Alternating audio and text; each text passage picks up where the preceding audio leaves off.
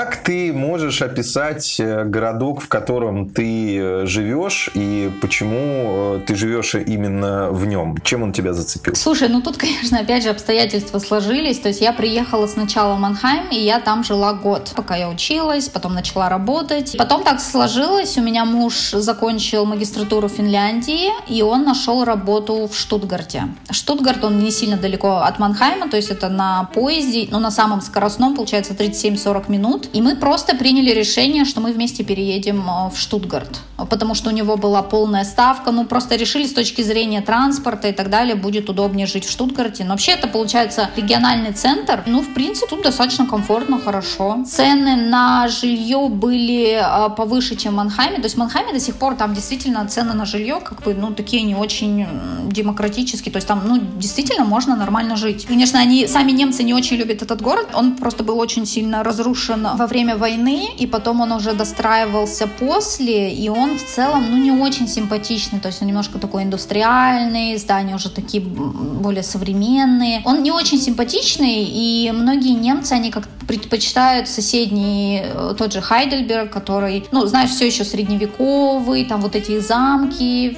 средневековые там домики и прочее, прочее, они его любят больше. У меня по этому поводу другое мнение, я считаю, что Манхайм тоже вполне себе хороший городок, э, Хайдельберг это, конечно, здорово, когда ну, старый городок есть, куда можно съездить на рождественскую ярмарку, но в целом я не могу сказать, что я такой уж фанат супер средневековых немецких городков. А Штутгарт в этом смысле где-то посередине, он местами симпатичный, симпатичный, э, местами индустриальный, то есть он как бы, ну, что-то такое среднее. Мне нравится. Что ты скажешь про Дюссельдорф? Ты была там, как он тебе? Ну, я слышала, что он, он тоже просто небольшой городок. Я, ты предположил, что я много где была, но на самом деле нет. Я была в Берлине несколько раз, я была в Мюнхене, тоже несколько раз, и тоже там, ну, там, один, два, там, три дня или сколько. И я была в Ахине, это недалеко от Кёльна, но даже не была в самом Кёльне. Сейчас подумаю, может быть, где-то еще была. Ну, во Франкфурте, конечно, была, да, потому что проездом, да, во Франкфурте тоже была пару раз. Франкфурт мне понравился, там, знаешь, хотя бы есть какие-то высотки, это чувствуется, что это покрупнее город.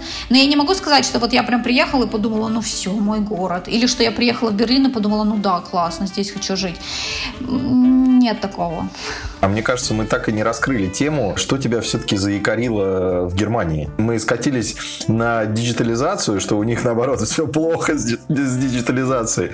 И что тебя все-таки заикарило-то в Германии? Слушай, ну, а, получается, я тебе сказала, что у меня не было культурного шока. Мне на самом деле это скорее, а, ну, плюс. Мне на самом деле здесь все понравилось, мне здесь комфортно. То есть диджитализация это просто то, про что все говорят всегда. Там каждый экспат тебе скажет, что в Германии вот такая проблема есть и так далее.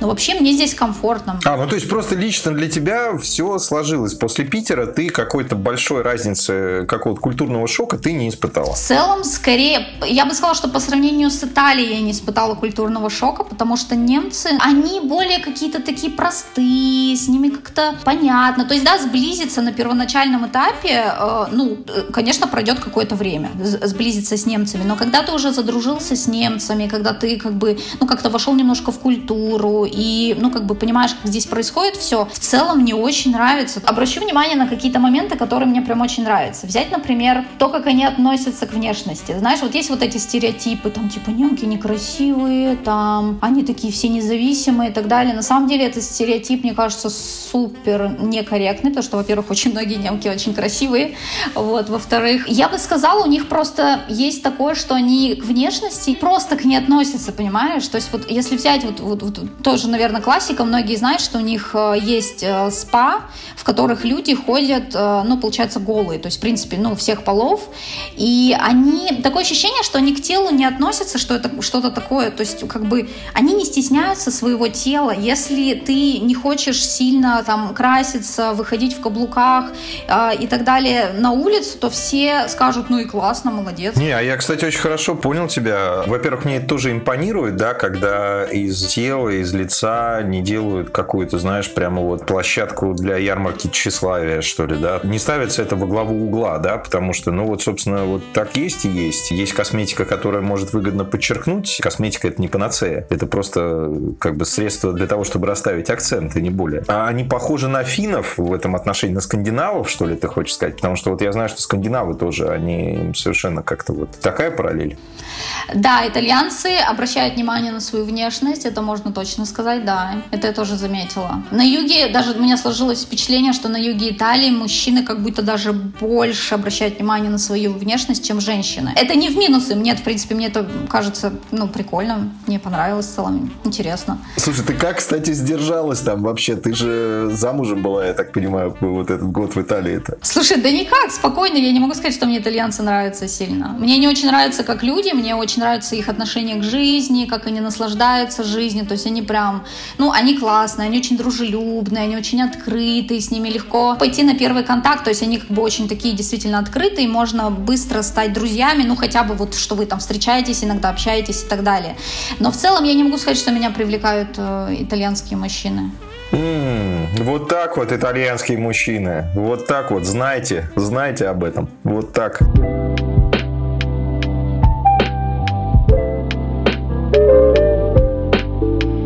твое видение портрета типичного немца? Вот какие они для тебя? Вообще, конечно, самое простое, что можно сказать, это вот есть вот этот стереотип немцы пунктуальные. Вот, вот это точно, по-моему, неправда, это сильно зависит от человека. Они обычные в этом смысле. Есть те, которые все время опаздывают, есть те, которые действительно всегда приходят на 15 минут раньше. Но в целом, ну, абсолютно, вот этого, никакого пунктика с пунктуальностью у них э, на самом деле нет. Вот. А, ну вот поезда не пунктуальные, это вот проблема. Немцы, они не очень любят small talk, я бы сказала, да, и мне кажется, это для скандинавов тоже, наверное, в целом справедливо сказать. Но если, это вот лайфхак, да, если хочется завести смолток с немцем, как-то вот, знаешь, э, пошутить, э, как-то вот э, разбавить атмосферу, да, и начать говорить о чем-то другом, всегда можно сказать что-нибудь про Deutsche Bahn, про то, что вот они опять опоздали, опять что-то там не так сработало. Абсолютно каждый немец поддержит разговор, это вот сто процентов, это лайфхак. Так, что ты отнесешь к типичным заблуждениям заблуждениям и мифам, а что к реальности про немцев? Тут, конечно, нужно, опять же, делить несколько на, ну, на два, потому что я все-таки общаюсь с немцами, которые работают в академии, это люди, у которых либо есть PhD, либо они его получают. Здесь PhD есть, пример, вот мы смотрели статистику, по-моему, примерно у 1% немцев. То есть надо понимать, что это вот, ну, определенные, да, люди как бы. Слушай, ну это, ну это значит, э, в, это X3, значит, твой э, опыт очень ценный, и твое мнение очень ценное, тогда это прекрасно. Ну, могу сказать по своим коллегам, мне очень нравится у них то, как они сами работают, то, как они сами, они действительно хотят работать эффективно, они прям действительно волнуются, как ты работаешь. Ну, не в смысле, как я работаю, в смысле, они пытаются постоянно улучшать свою работу. То есть мне вот, вот это очень нравится. И у них э, нет такого, что работа прям абсолютно на первом месте. Нет, я бы сказала, что семья на первом месте, и они могут себе позволить в середине дня, если нужно, там, не знаю, ребенка забрать из садика и куда-то отвезти, они поедут и сделают, и как бы, ну, семья все-таки на первом месте. Но при этом они стараются за отведенное время действительно отработать. Ну, то есть вот как бы у тебя небольшое количество часов работы каждый день, они стараются их использовать максимально эффективно. Вот это вот мне нравится. То есть я бы сказала, что рабочая культура у них очень такая прям, ну, приятная. Я бы сказала, я очень учусь от них, как э, работать. Ты имеешь в виду вот этот вот uh, mental health and work-life balance или именно подход к работе в плане эффективности? Я бы сказала, в моем случае, мне кажется, что это больше про м, работу, подход к работе в плане эффективности. Если говорить про work-life balance, про это, конечно, многие говорят, ну вот в Европе work-life balance, вот это все. Возможно, для Финляндии это действительно актуально, но э, я, вот мой опыт в Германии говорит о том, что э, все говорят про work-life balance, но я ни разу не видела. У меня ощущение, что люди все-таки работают дофига. Но говорят, да, что это прям так важно, это прям, да. Вот скажу по своим коллегам, да, вот человек уходит в отпуск, и он в отпуске все равно проверяет почту. Мне очень сильно это не нравится. Я считаю, что это неправильно, то есть в этом смысле, конечно, ну вот я готова спорить абсолютно с любым человеком, потому что я считаю, что чтобы нормально, качественно отдохнуть, после этого качественно работать, нужно иногда вот просто не сидеть. Знаешь, вот в социальных сетях, там, не отвечать постоянно на имейлы, потому что отвечать на имейлы, это, в принципе, ну, в какой-то степени это имитация, как бы, бурной деятельности. Если мы хотим работать качественно, то нужно, как бы, стараться ну, находить более эффективные методы. И, в принципе, когда мы с коллегами эти вещи обсуждаем, мне кажется, они тоже, ну, в, в общем-то, они хотят тоже быть эффективными всегда, и они даже, в принципе, первые, кто начинает этот разговор. Но вот когда речь идет о проверке имейлов э, в отпуске, почему-то им кажется, что это нормально. Я не знаю. Я слышала, что в Москве это вообще бич просто, что все абсолютно а, доступны, знаешь, 24 на 7.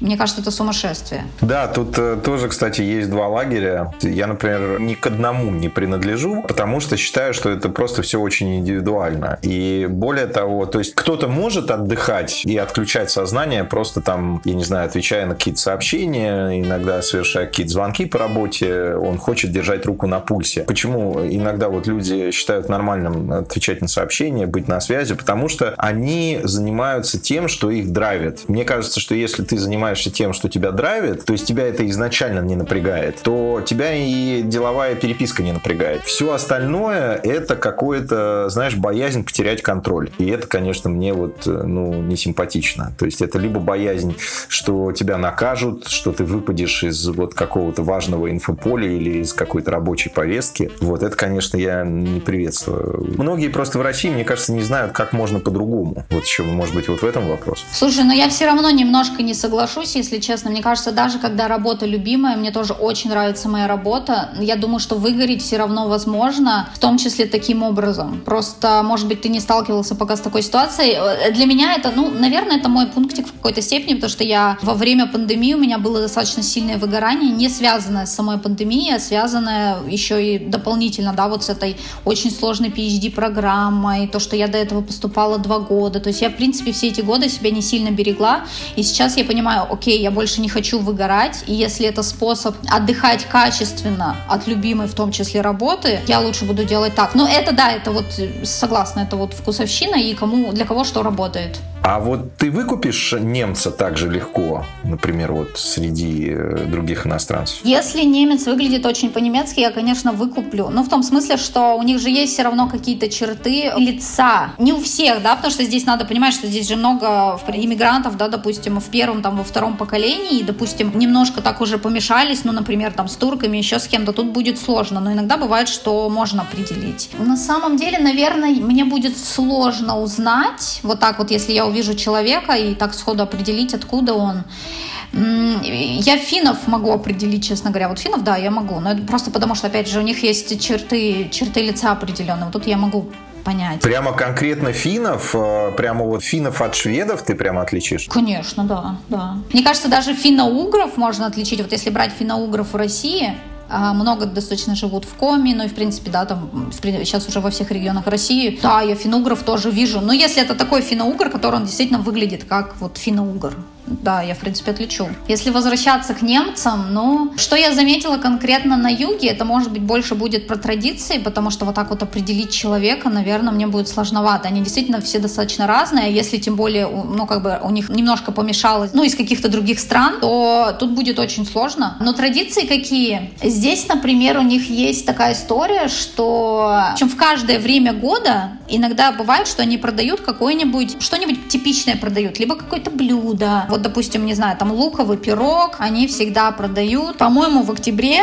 если не путаю, в октябре или где-то в ноябре. И мне кажется, это связано с тем, что у них в этот момент большой какой-то урожай лука, то есть у них много лука в этот момент, и они делают этот лук. Или, допустим, у них есть период, когда а, вот конкретно на юге Германии они же производят много вина, здесь виноградники и много всего. Есть какие-то периоды, когда вот они пьют молодое вино, например, да, или там, если, например, у них там сейчас урожай чего-то, вот в это время года у них урожай чего-то, то значит они там в столовой нашей университетской вот это будут готовить блюдо, добавлять везде.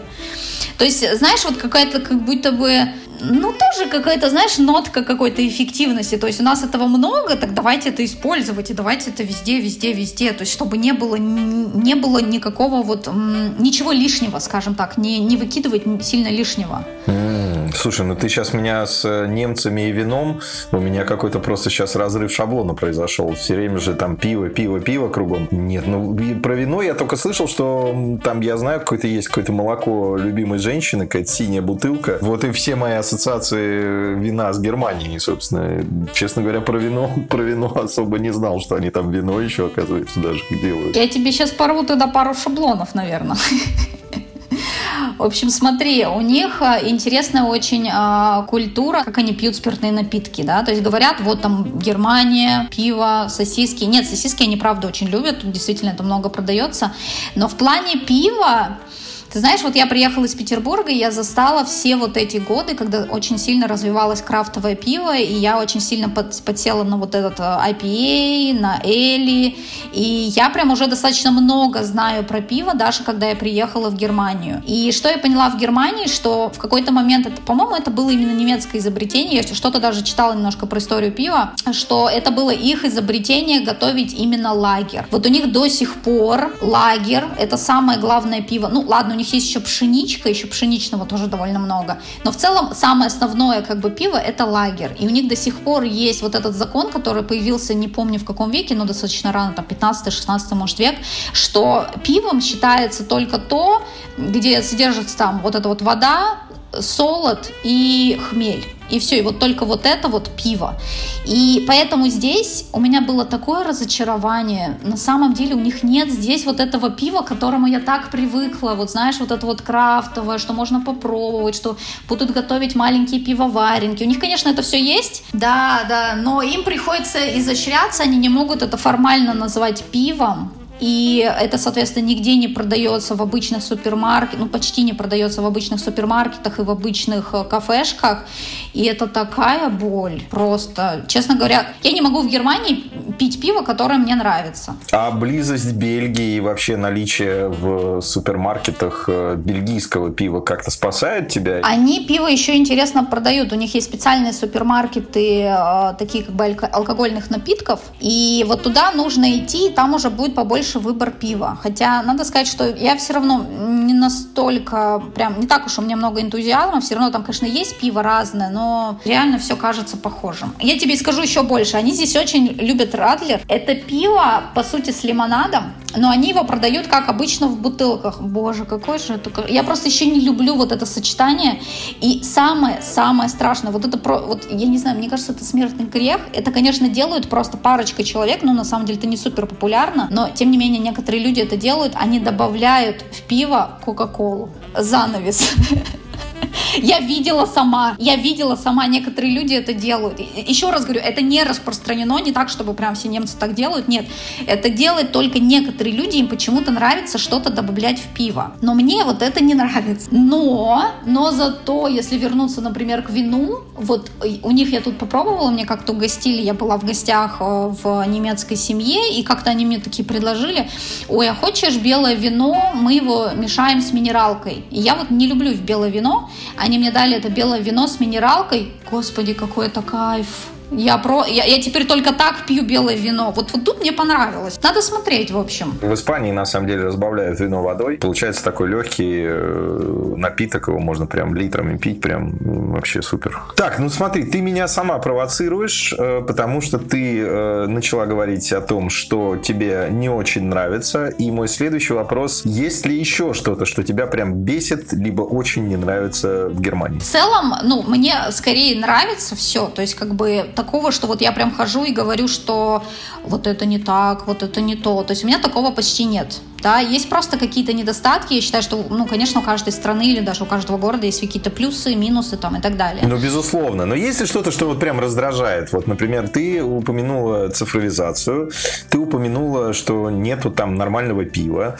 Вот можем продолжить список? А претензии к иммиграционному законодательству считаются или нет? Да, но почему нет-то? Что такого-то? Почему нет? Но у меня есть своя собственная гипотеза по поводу Германии. Она может быть не во всем справедлива, но мне кажется, что она в целом справедлива. У меня есть ощущение, что у немцев у них на абсолютно все есть закон. Они продумали, все. Вот они, ну, действительно достаточно продуманные люди, то есть если ты только подумал о чем-то, у них уже есть закон. Но менять эти законы сложно, вот в чем проблема. То есть они не сильно, наверное, гибкие. Я, конечно, не могу сказать, что, да, они бюрократы. То есть, ну, вообще, если про бюрократию говорить, у меня ощущение, что вот итальянцы, они придумали бюрократию, а немцы, они довели до идеала какого-то ну, до сумасшествия имеется в виду, но и они сами, сами с этим борются. Мое личное мнение, что вот для какого-то долгосрочного экономического развития это немножко мешает, то есть они немножко могли бы быть чуть более гибкими. Вот сейчас, например, они обсуждают на законодательном уровне, они хотят сделать более либеральным вот это иммиграционное законодательство,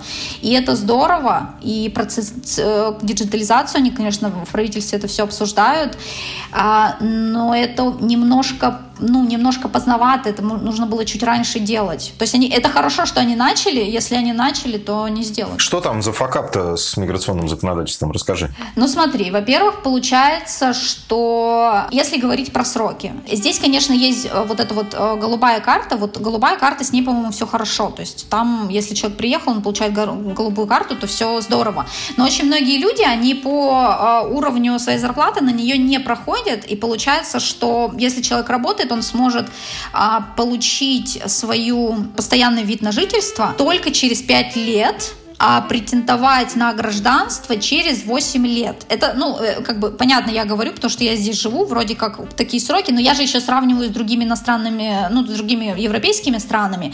Во многих странах бывает, что, в принципе, можно и через 3. Но я бы сказала, что вот им нужно чуть-чуть, э, потому что они формально говорят, что вот мы хотим, чтобы у нас приезжало больше мигрантов, и, в принципе, ну, им действительно нужен приток высококвалифицированного персонала в целом, да, специалистов. Но есть над чем поработать. Да, да. Но я не могу сказать, что меня это как-то бесит или что-то. То есть они же это обсуждают, они хотят это поменять, они знают про эту проблему, поэтому... Слушай, ну хотеть поменять и менять, это, знаешь ли, разные вещи. Ну, они уже начали процесс, посмотрим. Но боюсь, что может занять много времени. Опять же, потому что вот очень долго, да, это тоже вопрос бюрократии. Пока они там посмотрят, пока они решат, потом, ну, вот как-то так. Можно ли сказать, что ты ассимилировалась? Ты чувствуешь, что ты ассимилировалась в Германии? И вообще чувствуешь ли ты себя в Германии своей? Ну, я думаю, что можно окончательно говорить ассимиляции, когда говоришь уже очень хорошо на местном языке. И я думаю, что нет, не до конца. Да, я поняла какие-то вещи, мне многое нравится, а, есть какие-то недостатки, но я как-то могу, допустим, а, общаться с немцами по этому поводу, они скажут, ну да, вот тут вот мы тоже согласны. Ну, мне нравится, то есть я общаюсь, у меня есть друзья немцы, то есть у меня нет такой проблемы, что я совсем только общаюсь, например, с русскоязычными или только с иностранцами, которые тоже приехали, да, я общаюсь как бы здесь с разными людьми, и в, с этой точки зрения можно сказать, что, наверное, ассимилировалась как-то, но сказать, что я вот прям реально ассимилировалась, можно, можно будет только тогда, когда я буду на немецком чувствовать себя э, совершенно комфортно. То есть постоянно говорить на немецком. Ты знаешь, я с тобой согласен, э, что язык важен, но ты знаешь, у нас есть вот э, общий друг с моими друзьями, с которыми вместе учились в академии. И он очень уже долго живет в Германии, ну то есть я не знаю сколько уже лет 20, наверное, ну не знаю, 15 он точно живет в Германии и периодически приезжает. И он, прямо понимаешь, он вот уже все, он немец. Он стал каким-то беспомощным, по-немецки беспомощным. Он мыслит по-немецки, он поступает по-немецки. У него какие-то ожидания от людей какие-то не русские, потому что вот то, как он говорит, то, как он э, формулирует, то, как он общается с, э, взаимодействует, например, с каким, какими-то третьими людьми, третьими лицами, например, незнакомыми. То есть мы понимаем, что нет, русский человек, он так ну, не делает, так не поступает, он так не говорит. А тут вот прям, ну, все, вот произошла, по-моему, прям ассимиляция. Вот у тебя, я так понимаю, такого нет. Интересно. Нет, но если я пойму, что значит э, мыслить по-немецки, общаться с людьми по-немецки, то ну, кто его знает. Есть э, проблема, есть решение. Все, русский человек, он решает проблему. Европейцы, они просят вот помощи, они вот э, рассказывают тебе эту ситуацию, как бы тебя, знаешь, вот вовлекают, что вот есть такая-то ситуация, в которой они оказались. Вот так это все сложно, плохо произошло, и типа помогите. Вот так вот действуют европейцы. Вот ты в каком лагере? Не, мне, честно говоря, сложно так сказать. Я, я даже не знаю. Ну, смотри, вот ты оказался так в похожей ситуации. Например, прилетела в Питер, э, и что-то вот так ты с подругами отдохнула накануне, что ты понимаешь, что ну нет, ну завтра в 7 ты не сможешь быть в аэропорту. Ты как будешь решать этот вопрос с Аэрофлотом? Ты будешь им рассказывать, как ты отдыхала с подругами в Питере, как все пошло не так? Честно? Я зайду онлайн и постараюсь онлайн поменять билет. Нет, ну это нет, это чит. Это чит. Только звонок у тебя есть. Ну, ну да, нет, ну конечно, я, наверное, скорее не буду выдавать свои личные данные. Мне кажется, это странно. И, кстати говоря, я как-то слабо себе представляю, что немец прям будет рассказывать все. Ну, хотя нет, у них есть, знаешь, какая-то интересный момент. Они даже сами над этим смеются. Вот они говорят, мы защищаем персональные данные, но при этом твой адрес знают все, и твоя фамилия на доме, она висит. Они сами ржут, они когда сами поняли вот эту ситуацию, они такие, ну это, это странно. То есть у них есть такая история, они когда звонят, они действительно говорят свое имя, ну, полное имя, то есть как бы у них же нет отчества, поэтому, да, они говорят фамилию, имя, и они говорят адрес, потому что, ну, адрес и так все знают, потому что это для них как бы два ключевых таких кусочка информации. То есть, наверное, это несколько по-немецки. Я, наверное, даже все-таки соглашусь. Но в плане того, что как быстро решить вопрос, ну, да, наверное, я бы просила, как мне поменять билет. Но опять же, вот звонить же надо, это субъективно. Не, все нормально, все нормально. Ты пока еще русская, все, не беспокойся. Ну, я бы, конечно, не спросила, где он живет, потому что, мне кажется, тут важно еще сравнивать, откуда конкретно человек. То есть для меня еще есть такая история, там, допустим, север, юг. Нет, я вообще про то, что нужно всегда понимать человек. Если человек живет в крупном городе, он из крупного города, то, соответственно, и темп жизни там совершенно другой, и человек очень торопливый, и он хочет быстро решить вопрос. А, нет, он живет за городом городом, он снимает э, такой таунхаус. Насколько я знаю, он живет в доме на земле. В некотором смысле он живет в деревне. То есть, понимаешь, там темп жизни несколько другой, мне кажется. А вот это интересный момент. Надо будет это обсудить. Вот знаешь, вот я когда ездила, ну, поехала в Италию, это юг Италии, и это очень маленькое местечко, по сути, деревня. И нельзя сравнивать, вот когда едешь из Петербурга, 5 миллионов, ну, все-таки, да, это второй город в стране. Едешь на юг страны, в маленькое местечко, ну, вот действительно почти деревня. То есть здесь нужно сравнивать не только то, как все работает, эта страна, та страна, а юг-север и большой город, маленький город.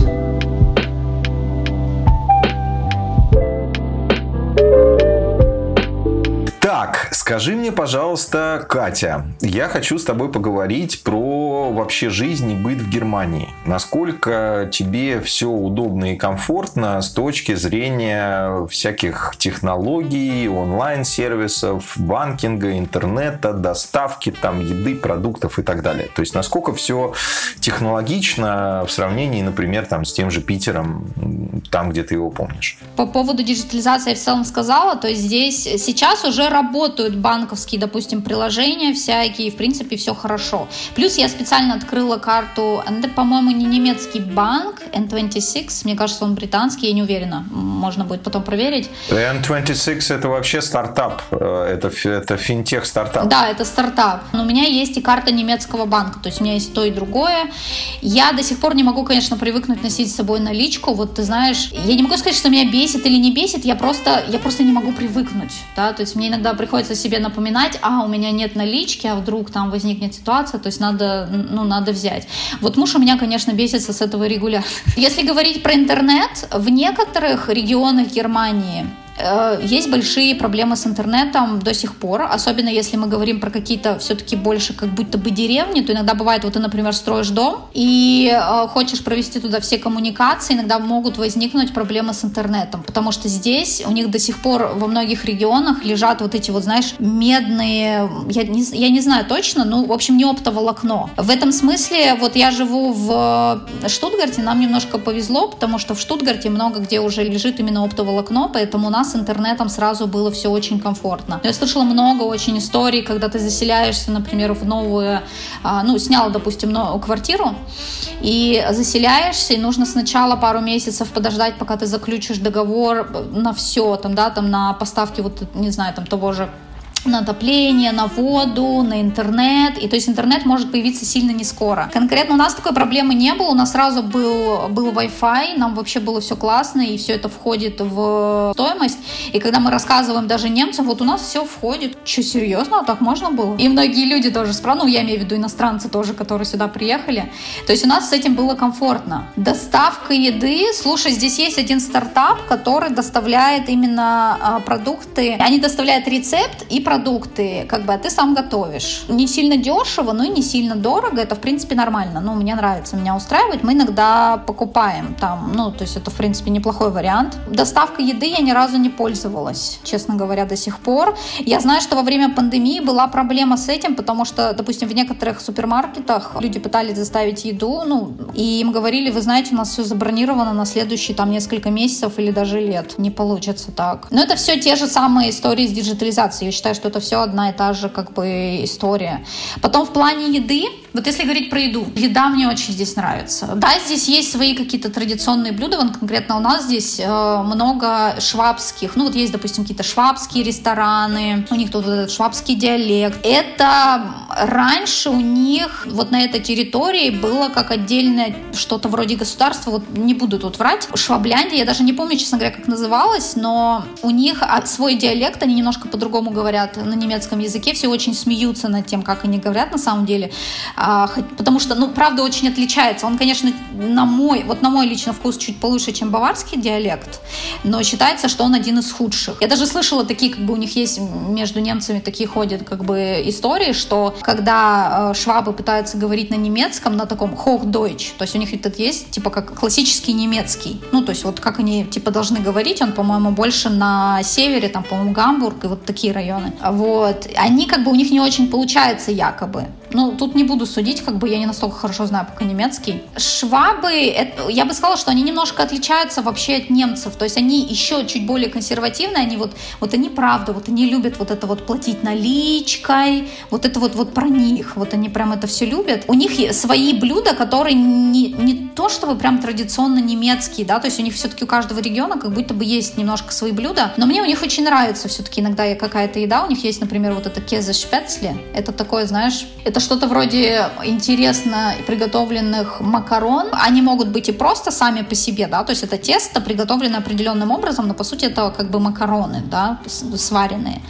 Вот. И они добавляют, когда туда сыр, ну, честно говоря, очень вкусно. Потом у них много вот этого тушеная капуста. Я просто не ем мясо, поэтому понятно, что я выбираю только определенный подтип продуктов. Мясных у них много блюд, конечно, да, то есть кроме сосисок у них много разного, но тут я уже не смогу подсказать. you